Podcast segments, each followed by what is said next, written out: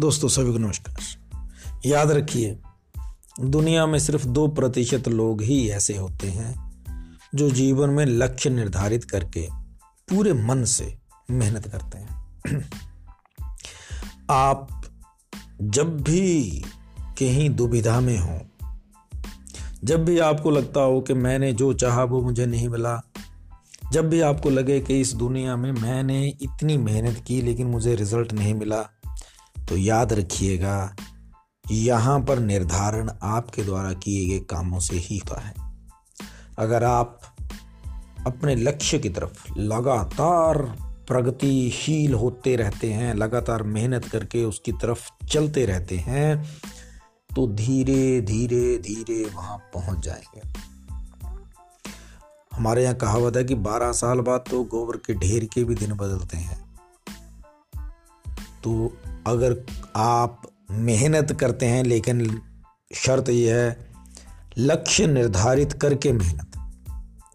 अब यहाँ ध्यान देना, लक्ष्य ज़रूरी है। उसके ऊपर बनाई गई नीतियाँ, योजनाएँ, वो ज़रूरी नहीं होती।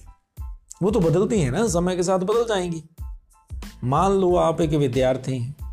आपने सोचा है कि मुझे इतने बजे, सवेरे चार बजे उठ करके पढ़ना है।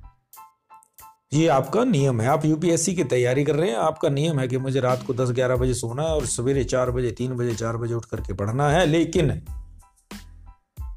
अब परिस्थिति ऐसी हो गई।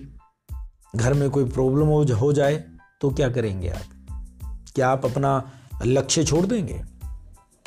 नहीं। लक्ष्य आपका यूपीएससी है। लेकिन अब योजना पढ़ने की योजना जरा चेंज करनी पड़ेगी। जब समय लगेगा तब पढ़ेंगे। जब मौका मिल जाएगा यही नहीं कि चार बजे उठेंगे तभी पढ़ा जाएगा ना। जब मौका लगेगा, क्योंकि घर की परिस्थिति ऐसी है। आपको मैं बताऊँ, हमारे यहाँ दो लड़के आया करते थे, बड़े गरीब परिवार से थे। तो उनका गरीब परिवार से थे, सोर्स ऑफ़ इनकम को खास था नहीं। पिताजी की डेथ हो चुकी थी माता जी इधर उधर काम करके उनको पाला पोसा माता जी ने। अब वो देखो टेंथ कर ली थी, फिर वो आर्मी में जीडी की भर्ती के लिए उनका मन हुआ कि हमने उसमें भर्ती होना अकेडमी में पहुँच जाए। फिर होता क्या था कि वो एक भाई आता था, एक दिन दूसरा दूसरे दिन आता था। मतलब एक दिन ने एक दिन आना, अगले दिन छुट्टी। अगले दिन दूसरा भाई आता था तो जो पिछले दिन आया था उसने छुट्टी कर लेनी। अल्टरनेट डेज़ में आते थे। तो पूछा उनसे कि भैया क्या बात है? तुम्हें ऐसी क्या दिक्कत है जो तुम रेगुलर नहीं पहले उन्होंने संकोच किया। फिर बोलते, सर, असल में हमारे पास किराया नहीं होता।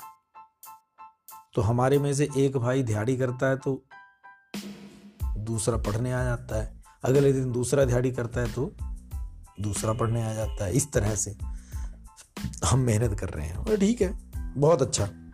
उनके लिए ये अलाउ कर दिया गया। और आप हैरान हो जाएँगे कि भर्ती आई और दोनों भाई वो भर्ती हो गए।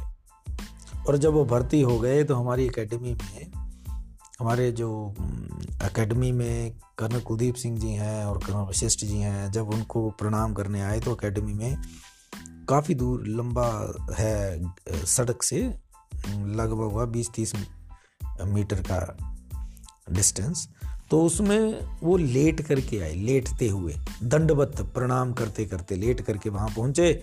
और उनकी माता जी ने भी दंडवत प्रणाम करा और बोला कि ये तो आपकी कृपा थी।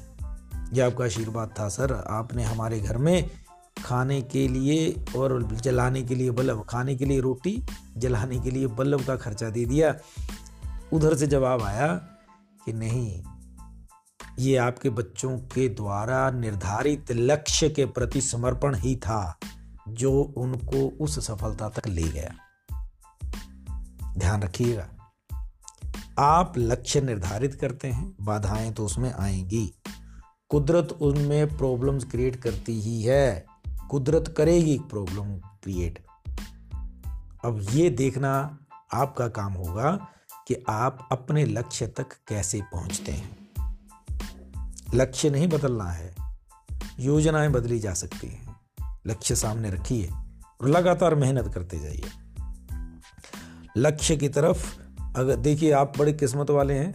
उन दो प्रतिशत लोगों में से हैं जिन्होंने लक्ष्य निर्धारित कर लिया है। अब लगातार मेहनत करिए, फिर देखिए परिणाम क्या होता है। जय भारत।